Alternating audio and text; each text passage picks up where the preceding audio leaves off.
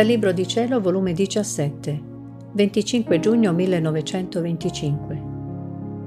Come le croci aprono le porte a nuove manifestazioni, a lezioni più segrete, ai doni più grandi.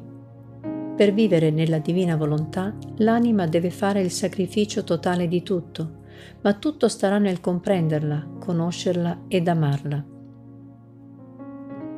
Trovandomi nel solito mio stato, il mio adorabile Gesù, tutto amore e tenerezza, è venuto alla povera anima mia. Prima si è messo a me vicino e mi guardava fissa, come se mi volesse dire tante cose, ma voleva allargare la mia intelligenza perché era incapace di poter ricevere e comprendere ciò che lui voleva dirmi. Poi si è disteso su tutta la mia persona e mi nascondeva sotto di lui Copriva la mia faccia con la sua, le mie mani, i miei piedi con i suoi. Mi pareva che stava tutto attento a coprirmi e a nascondermi sotto di lui, affinché nulla più comparisse di me. Oh come mi sentivo felice nascosta e coperta tutta da Gesù. Ed io non vedevo altro che Gesù, tutto mi era scomparso. Le gioie, la felicità della sua amabile presenza come d'incanto erano tutte ritornate a rivivere nel mio povero cuore. Il dolore era da me sbandito. Né mi ricordavo più la sua privazione che mi era costata pene mortali. Oh com'è facile dimenticare tutto stando con Gesù. Ora, dopo che mi ha tenuta per qualche tempo tutta coperta e nascosta in lui, tanto che io credevo che non più mi lasciasse, lo sentivo che chiamava gli angeli, i santi, che venissero a vedere ciò che Gesù faceva con me, il modo come mi teneva coperta sotto la sua adorabile persona.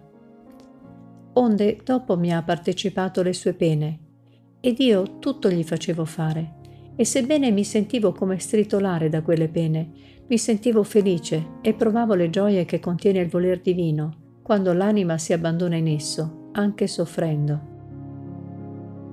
Quindi, dopo che mi ha fatto patire, mi ha detto, Figlia mia, la mia volontà vuole sempre più darsi a te e per più darsi vuole più farsi comprendere e per rendere più stabile, più sicuro, più apprezzabile ciò che ti manifesta, ti dà nuove pene per maggiormente disporti e preparare in te il vuoto dove deve deporre le sue verità.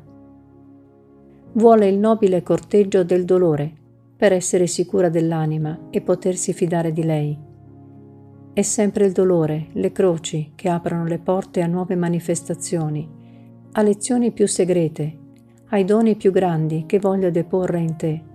Perché se l'anima resiste alla mia volontà penante, dolente, si renderà capace di ricevere la mia volontà felicitante e acquisterà l'udito per capire le nuove lezioni della mia volontà. Il dolore le farà acquistare linguaggio celeste in modo da saper ridire le nuove lezioni imparate. Io nel sentir ciò gli ho detto, mio Gesù è mia vita, mi sembra che ci vuole completo sacrificio per fare la tua volontà e vivere in essa. A primo aspetto sembra nulla, ma poi alla pratica sembra difficile.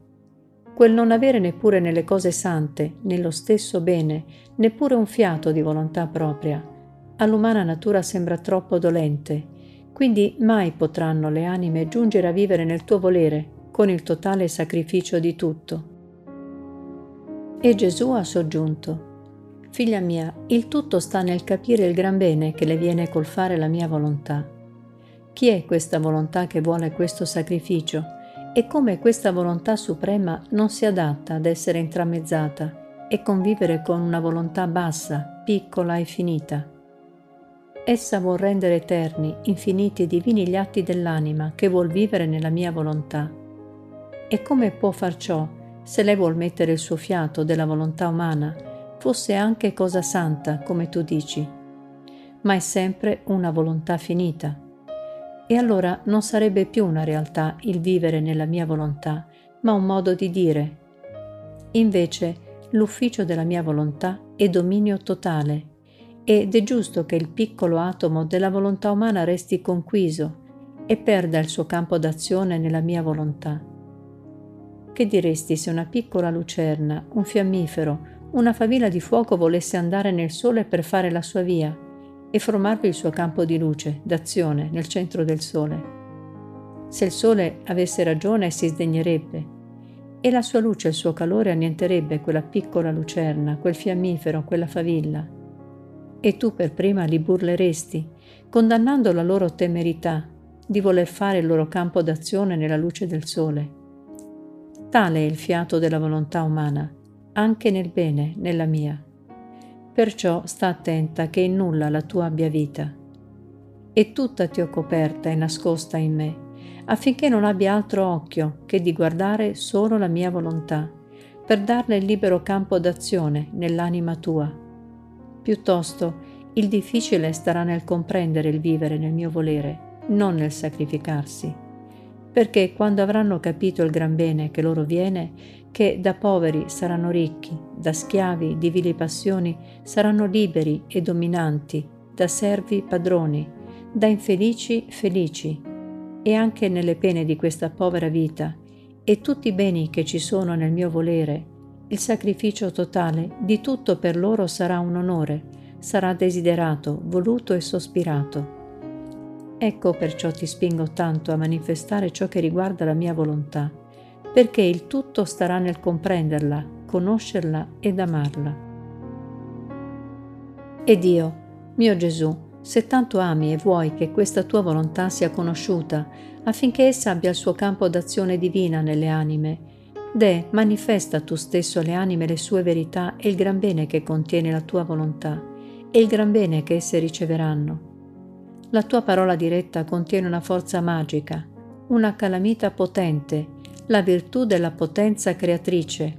Oh com'è difficile non arrendersi al dolce incanto della tua parola divina Perciò, detto direttamente da te, tutti si arrenderanno. E Gesù, Figlia mia, è mio solito, l'ordine della mia eterna sapienza, manifestare le mie opere più grandi prima ad una sola anima, accentrare in lei tutto il bene che la mia opera contiene, farmela con essa tu per tu, come se nessun'altra esistesse.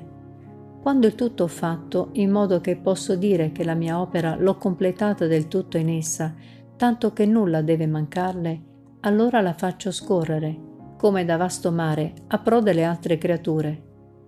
Ciò feci con la mia celeste mamma. Prima trattai con lei, come a tu per tu, l'opera della redenzione. Nessuna delle altre creature ne sapeva nulla. Lei si dispose a tutti i sacrifici a tutti i preparativi necessari per farmi discendere dal cielo in terra. Feci tutto come se fosse la sola redenta, ma dopo che mi mise fuori alla luce, in modo che tutti potevano vedermi e prendere i beni della redenzione, mi diedi a tutti, purché mi volessero ricevere. Così sarà della mia volontà.